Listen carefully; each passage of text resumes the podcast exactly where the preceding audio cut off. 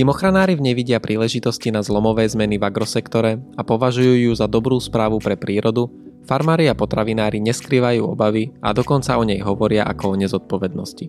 Európska komisia v maji predstavila dlhodobú potravinovú stratégiu z farmy na stôl, ktorá má výrazne prepísať doterajšie pravidlá poľnohospodárstva a celého potravinového systému v Európskej únii.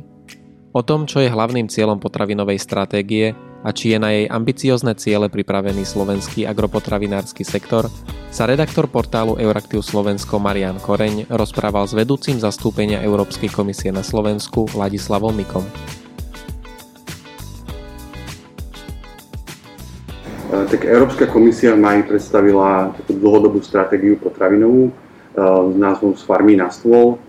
Prečo Európska komisia prichádza s týmto návrhom teraz a čo od neho očakáva? Začnem tým, že ten pojem z farmy na stôl nie je nový a nebol objavený teraz. Ten existuje vlastne v tej oblasti potravinovej bezpečnosti a bezpečnosti potravín, čo nie je to isté, už dlhšiu dobu. Ale teraz sa to stalo ústrednou, eh, som povedal, stratégiou Európskej eh, komisie a súvisí to s programovým dokumentom, ktorý sa volá Green Deal, zelená dohoda a e, e, pretože nie je možné dosiahnuť ciele, ktoré sú v Green Deal definované bez toho, aby sme pokryli oblasť potravín. Takže v podstate to bolo vyvolané e, schváleným Green Dealom.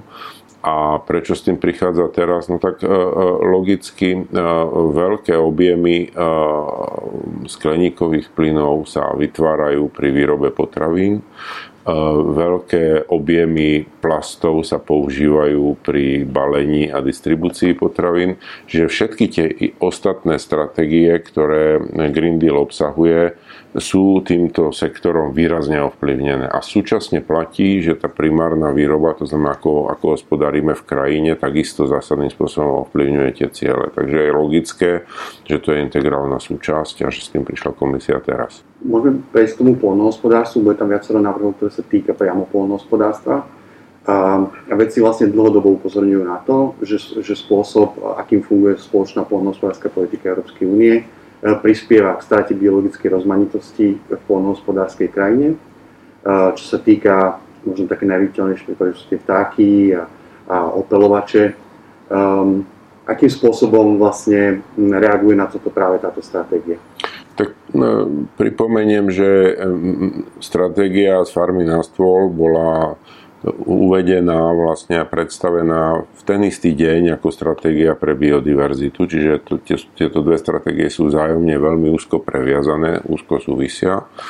A e, myslím si, že e, ako ste povedali, vedci kritizujú nastavenie spoločnej poľnohospodárskej politiky E, povedal by som, že nie vo všetkých aspektoch, pretože sú samozrejme aspekty, ktoré, e, pre ktoré je o, stále o túto politiku veľký záujem, o tom nie je sporu, ale práve tie dopady na fungovanie krajiny a na biodiverzitu sa ukázalo, že tie doterajšie opatrenia podporujú buď to málo, alebo niekedy dokonca e, vlastne pôsobia opačným spôsobom, to znamená, že spôsobujú zhoršovanie stavu. A to samozrejme e, aj v súvislosti s klimatickými cieľmi, ale e, teraz nie z hľadiska povedzme klimatickej neutrality, ale skôr z hľadiska adaptácie na tie klimatické zmeny e, je veľmi zásadný dopad a z toho dôvodu vlastne tie veci sú, sú prepojené a navzájom vlastne skoordinované. Takže ona, tá, tá stratégia ako taká vlastne sama o sebe by nedávala taký zmysel, ako dáva v tom kontexte širšom. Uh-huh. A teda vlastne aké návrhy z tej stratégie majú možno akože najväčší potenciál prispieť k tomu šetrnejšiemu hospodáreniu na pôdu? No, to je veľmi komplexné a povedal by som na dlhé rozprávanie, ale v zásade sú tam nejaké také akože rukolapné veci. Jedna z nich je zníženie, ten cieľ znížiť vlastne prítomnosť potenciálne e, výrazne škodlivých e, chemických látok, teda e, na ochranu rastlín, pesticídov o 50% ale tam ide samozrejme o viac. Ide o spôsob obhospodarovania, ide o to, akým spôsobom sa staráme o zachovanie kvality pôdy alebo o jej obnovu. Ide o to, akým spôsobom celý ten potravinársky sektor prispieva napríklad k predlženiu alebo skráteniu kráteniu dopravných trás, ktoré je treba vlastne, aby sa zabezpečila dodávka potravín. Že veľmi komplexná zasa a veľmi široká problematika, súvisí to aj s výrobou, s používaním vody, s, s materiálmi, s obalmi, ako som hovoril v, v prípade plastov. Takže v podstate vo všetkých týchto oblastiach sú tam konkrétne opatrenia naplánované, ktoré sa navzájom prekrývajú. Takže niektoré sú zmienené napríklad v tej, tej stratégii o cirkulárnej ekonomike a o plastoch. Niektoré sú zmienené dominantne ako tie pesticídy práve v tom Farm to Fork. Niektoré sú v, v biodiverzite, ale vlastne to všetko súvisí a musí sa to robiť vo všetkých tých stratégiách. Mhm. Vy ste spomenuli ten návrh na zníženie, respektíve každá jedna krajina by mala znížiť používanie pesticídov a e, vlastne tých rizik, ktoré z toho vyplývajú o 50 na Slovensku je tá spotreba pesticídov nižšia ako v niektorých iných krajinách, dokonca eh, v krajinách ako Polsko, Španielsko je, je tá spotreba pesticídov eh, niekoľkonásobná. Eh, nemôže to, keď ten návrh bude mm, vlastne takto určený pre každú jednu členskú krajinu, nemôže to mm, v prípade Slovenska, v prípade slovenských farmárov nejakým spôsobom ohroziť ich konkurencieschopnosť voči ostatným farmárom. Toto je také trošku zjednodušené čítanie toho cieľa pretože keď sa povie zníženie rizik o 50%, tak to nie je to isté, ako keď sa povie zníženie aktuálneho množstva o 50%. To, ten cieľ nie je kvantitatívny, ten je funkčný. To znamená, že sa musia vyhodnotiť, aké sú tie rizika a tie rizika sa majú znížiť o 50%. To nie je to isté. A veľmi často to ľudia zamieňajú a potom samozrejme, pokiaľ by sme len povedali, že každý teraz zníži svoju spotrebu pesticidov o 50%, tak by vlastne to trestalo tých, ktorí už ju znížili v minulosti z akýchkoľvek dôvodov, alebo ktorí sa chovali zodpovedne v minulosti. Čiže o tom to nie je. Práve preto je tam tá formulácia zníženie rizík.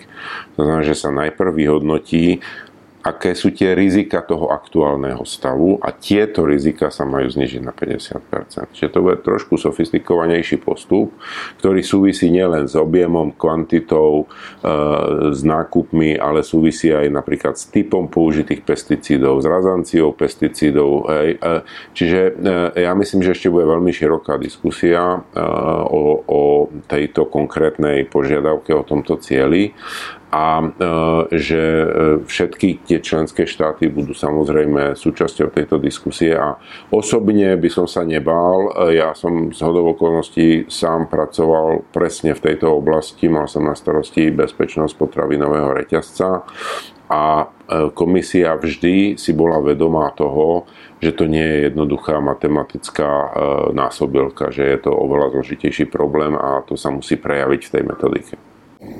Jedným z takých výrazných návrhov um, v tej stratégii, um, je to aj vlastne taký ten spoločný cieľ s tou stratégiou pre biodiverzitu, uh, je zvýšenie výmery um, ekologického polnohospodárstva.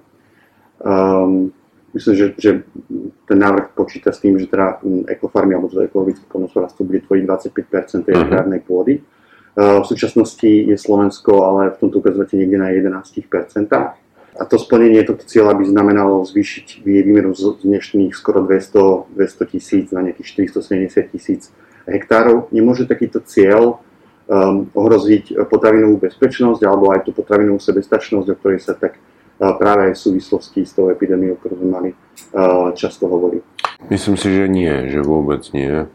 Uh, myslím si, a mne myslím si, fakta sú dosť jasné. Čo sa týka objemu produkcie potravín, tak v Európe vyrábame oveľa, oveľa viac potravín, než potrebujeme pre vlastnú potrebu. E, to, kde tie dopady by som hľadal, sú skôr vo vývoze, zahraničnom obchode a v týchto veciach. Lenže si musíme uvedomiť, že investícia do e, organického polnohospodárstva je investíciou do vyššej kvality a teda vyššej pridanej hodnoty. Takže ani tam by tie dopady vlastne nemuseli alebo nemali byť e, nejaké negatívne. Nehovoriac o tých pozitívnych dopadoch na krajinu, potenciál, úrodnosť pôda a tie veci, ktoré do budúcna potrebujeme proste obnoviť a zlepšiť. E, takže zase to nie je úplne jednoduchá otázka, ale nemyslím si, že by mal byť problém v tom, e, že by sme nejakým spôsobom sa museli kvôli tomu obmedziť. Okrem toho dovolím si pripomenúť, že to je také trošku staré kliše, že v, organickom, eh, v organickej produkcii sú tie výnosy nejaké dramaticky menšie alebo iné. V skutočnosti to tak vôbec nie je. Dneska proste organické polnospodárstvo je schopné dodávať proste eh, no, podobné, obdobné výnosy v lepšej kvalite. Takže by sme naopak skôr mali byť radi, že ono je to skôr vec, že ten prechod, tá zmena, je, niečo stojí, nie je to zadarmo, treba robiť nejaké opatrenia štruktúrálne, treba sa nejak vybaviť a tak ďalej. A vlastne tým pádom je toto veľká príležitosť, lebo nie len, že sa to dáva ako cieľ, ale s tým spriahnuté je aj možná podpora, ktorá, to znamená, že na to prídu aj peniaze. Keby sme to chceli robiť sami, akože ľudia to chcú, tak by nás to stalo viac a bolo by to zložitejšie. Teraz máme tu príležitosť efektívne na to použiť ten veľký objem peňazí, čo prichádza z Európskej únie. Takže je to vlastne ja by som skoro povedal, ideálna konštelácia na to sa posunúť výrazne smerom k organickej produkcii. A, a takýto cieľ by samozrejme zvýšil e, ponuku tej organickej no, e, produkcie. Ne, e, nepochybne a tým pádom to aj zlacní. Že jo? To je proste štandardná ekonomická zákonitosť. Hovorí sa tomu economy of scale. V momente, keď máte väčšie objemy výroby, tak tá jednotková cena sa znižuje. Čiže samozrejme, keď robíte po jednom tie kúsky, tak sú drahšie, ako keď ich robíte vo väčších množstvách. Takže... Nemôžete ale napríklad v prípade Slovenska, že presahovať, e, keď bude takáto ponuka tej organickej produkcie dopyt, e, aký v skutočnosti je?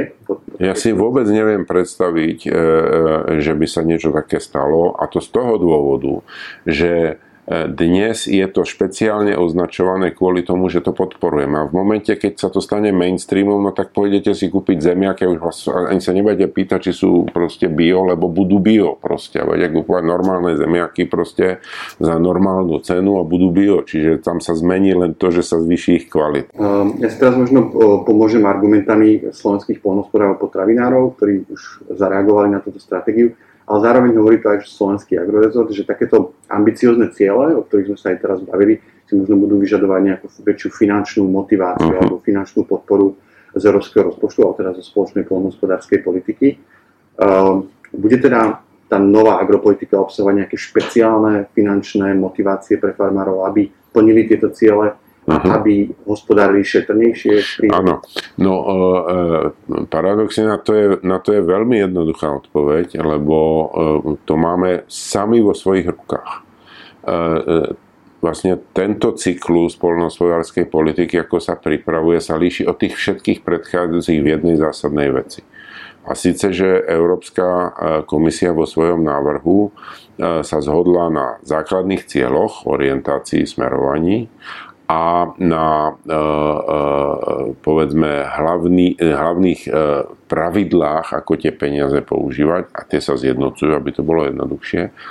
A, a súčasne hovorí, že to nebudeme my na úrovni Európskej komisie v Bruseli, kto bude pripravovať tie jednotlivé programy, ktorých bolo desiatky a do ktorých sa potom členské štáty musia triafať so svojimi potrebami, ale naopak, je tam požiadavka na vypracovanie strategického plánu každého jednoho štátu, ktorý si zohľadní svoje konkrétne potreby vo svojich konkrétnych podmienkách. Jedinou e, podmienkou je, e, aby to bolo v rámci tých deviatich cieľov, ale to všetci vidíme a vieme, že sú široko formulované, to problém nie je. A súčasne je povedané, e, že v tých peniazoch, čo sa na to vyčlenujú z európskej úrovne, tak určité percento, 30% musí byť vlastne orientované týmto smerom. Čiže komisia dáva rámec a peniaze a štát si zadefinuje, ako tie peniaze chce použiť. Čiže ak máme názor, že treba výraznejšie viac podporiť tento sektor, tak sa to proste prejaví v našej stratégii a podľa nej sa potom budú tie peniaze alokovať. Takže tam ten priestor proste je. Budú mať vlastne členské krajiny povinnosť zohľadňovať tieto ciele nejakým spôsobom v tom strategickom pláne? Áno, samozrejme, ako som povedal, tam je samozrejme na jednu stranu je tam požiadavka, ale to je skôr by som povedal cieľ, tých 25%. Aj na druhú stranu tam sú opatrenia na podporu biodiverzity a krajiny majú mať proste až 30% toho objemu finančných prostriedkov, ktoré sú e, vlastne e, e, alokované do poľnohospodárskej politiky. Takže to je dolná hranica. Samozrejme, keď si členský štát povie, že chce dať viacej, to je jeho vec, ale je tam proste minimálna hranica. Nemôže sa stať, že sa na to proste zabudne a peniaze na to nebudú. Uh, taká automatická otázka, že keď sa možno zvyšujú nejaké takéto environmentálne, klimatické požiadavky na polnohospodárov, či by nemali plniť aj producenti z tretich krajín, či toto Európska únia? Mali, a respektíve mali, pokiaľ chcú mať prístup na európsky trh, toto pravidlo principiálne je obsiahnuté v tej e, stratégii. Má to svoje úskalia a zložitosti, pretože sú druhy tovarov, ktoré v Európe nevyrábame a ktoré chceme a potrebujeme dovážať a tam nie sme v tej pozícii, kde môžeme povedať, že že my na vás budeme mať rovnaké nároky, ako máme na vlastných, lebo nemáme vlastných. Čiže tam sa to bude musieť nejak riešiť v tých obchodných dohodách a v tých dovozných podmienkach, ale vlastne to už prešlo širokou diskusiou, že sa uvažuje o niečom e, ako, ako klimatickej dani alebo poplatku práve, práve z tohto hľadiska, aby vlastne tí, ktorí sa v Európe budú chovať podľa toho našeho strategického plánu a zodpovedne, neboli voči tým, ktorí to nerobia znevýhodnení.